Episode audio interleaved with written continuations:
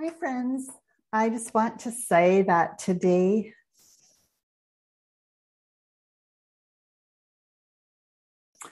Hi, friends. I just want to say today that I am starting a new season of my podcast. And so we are done with 2021. In some ways, I am so grateful for having gotten through that year. Uh, I didn't know that 2021 may be so similar to 2020 in some respects for me, in my experience.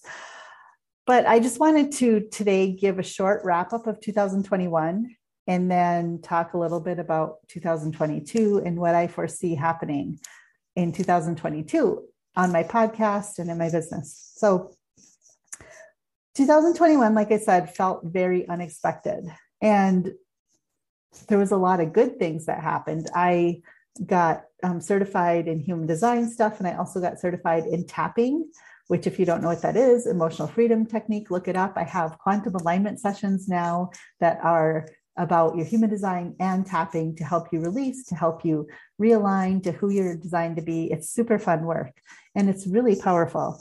But um, I also put together a mastermind in 2021 and actually it hasn't started yet. So it's starting in 2022, but people wanted to, a few women wanted to get together to actually talk about living their chart and living according to their design and just exploring more in an experiential way. And that's why I formed a mastermind group. By the way, that starts in January. And if it's something you're interested in, you can go to rebeccaturbo.com forward slash mastermind and check it out there's still a spot left. So, um, lessons. Okay, I wanted to talk about some lessons I learned in 2021.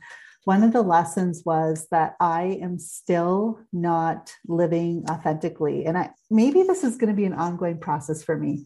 But as I was going through my tapping certifications, I went through two levels.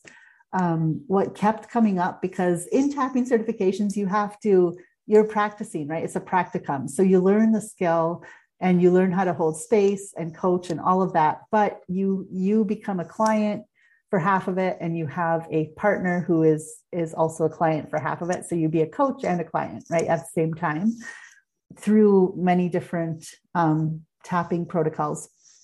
It's interesting for me because what all of mine came back to was authenticity it always came back to authenticity. So basically, the core issue for me that leads to a lot of other issues is authenticity. Am I being true to who I am? Am I allowing myself to be seen for who I am? Am I allowing myself to be loved and accepted? And actually, for any of you who do know a bit about human design, if you have a defined G center, that's that middle center that's under the throat center in the human design chart. I have a defined G, and if you have a defined G, sometimes there's this question about can I really be loved and accepted for who I am? And I can tell you that that question has probably driven that, or the thought that I can't be accepted for who I am has driven a lot of my behavior over the past well, I'm 51 now. So I feel like I've a lot of times not made decisions in alignment with what I truly believe, but there's a way I'm supposed to act and there's a way I'm supposed to behave and there's a way I'm supposed to be. And so I made a lot of decisions on the supposed to's and the shoulds that I should be doing this, I should be doing that, instead of really allowing myself to honor who I truly am and what I truly want to do with my life. And so the thing, and, and if you have listened to my other episodes, I did have an episode about my health crisis. And in 2021, I had a scary health crisis. And finally, that woke me up to the fact that it's time for me to stop, to stop dishonoring myself and to start telling the truth. And this, the big truth about that is that I um, am having have been going through a faith crisis for the past 10 years. So that's the big truth that I wanted to finally honor um, and just stop going through the crisis and just name it and and heal from it and move forward. So because of this, because of my health issue, which you can go listen to that episode instead of me talking about it right now. I decided to have a real conversation with my husband during 2021. Not that he didn't know some of this stuff, he probably knows a lot of the stuff, but just real honest conversations about what I believe and what I don't want to believe anymore, what I what I was believing to just get along to go along, that kind of stuff.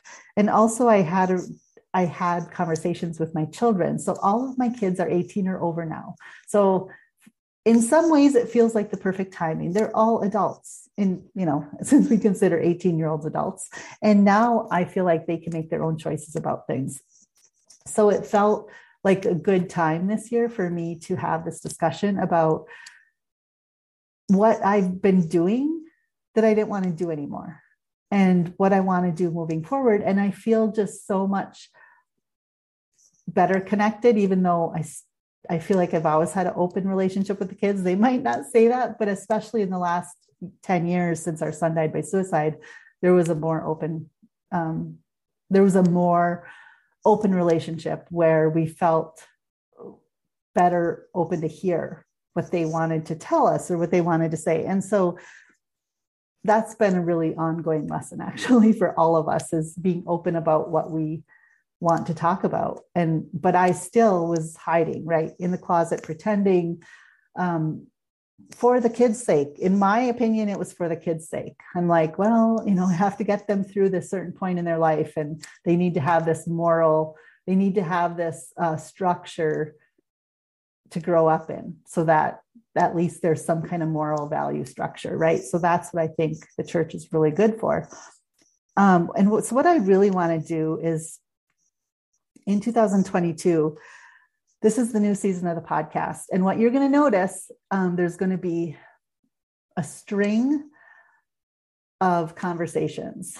I have, I think, 13 of them lined up right now. There's a string of conversations about faith transitions, about um, growing up in a church that you don't no long, you no longer believe in, about leaving that. And, and I invited other women who've had these faith transitions come onto my podcast to talk about that because I think the conversations are very helpful for me. And I'm hoping they're helpful for, for some people out there listening. And um, this is where I am right now. This is where I am. And I feel like one of my jobs this year is to create community and space for those who, for women who are going through some kind of faith crisis. It's not easy. And I will talk about that more in a further episode, or maybe you'll get bits and pieces through my conversation. So, this episode isn't about what I'm going through or any of that.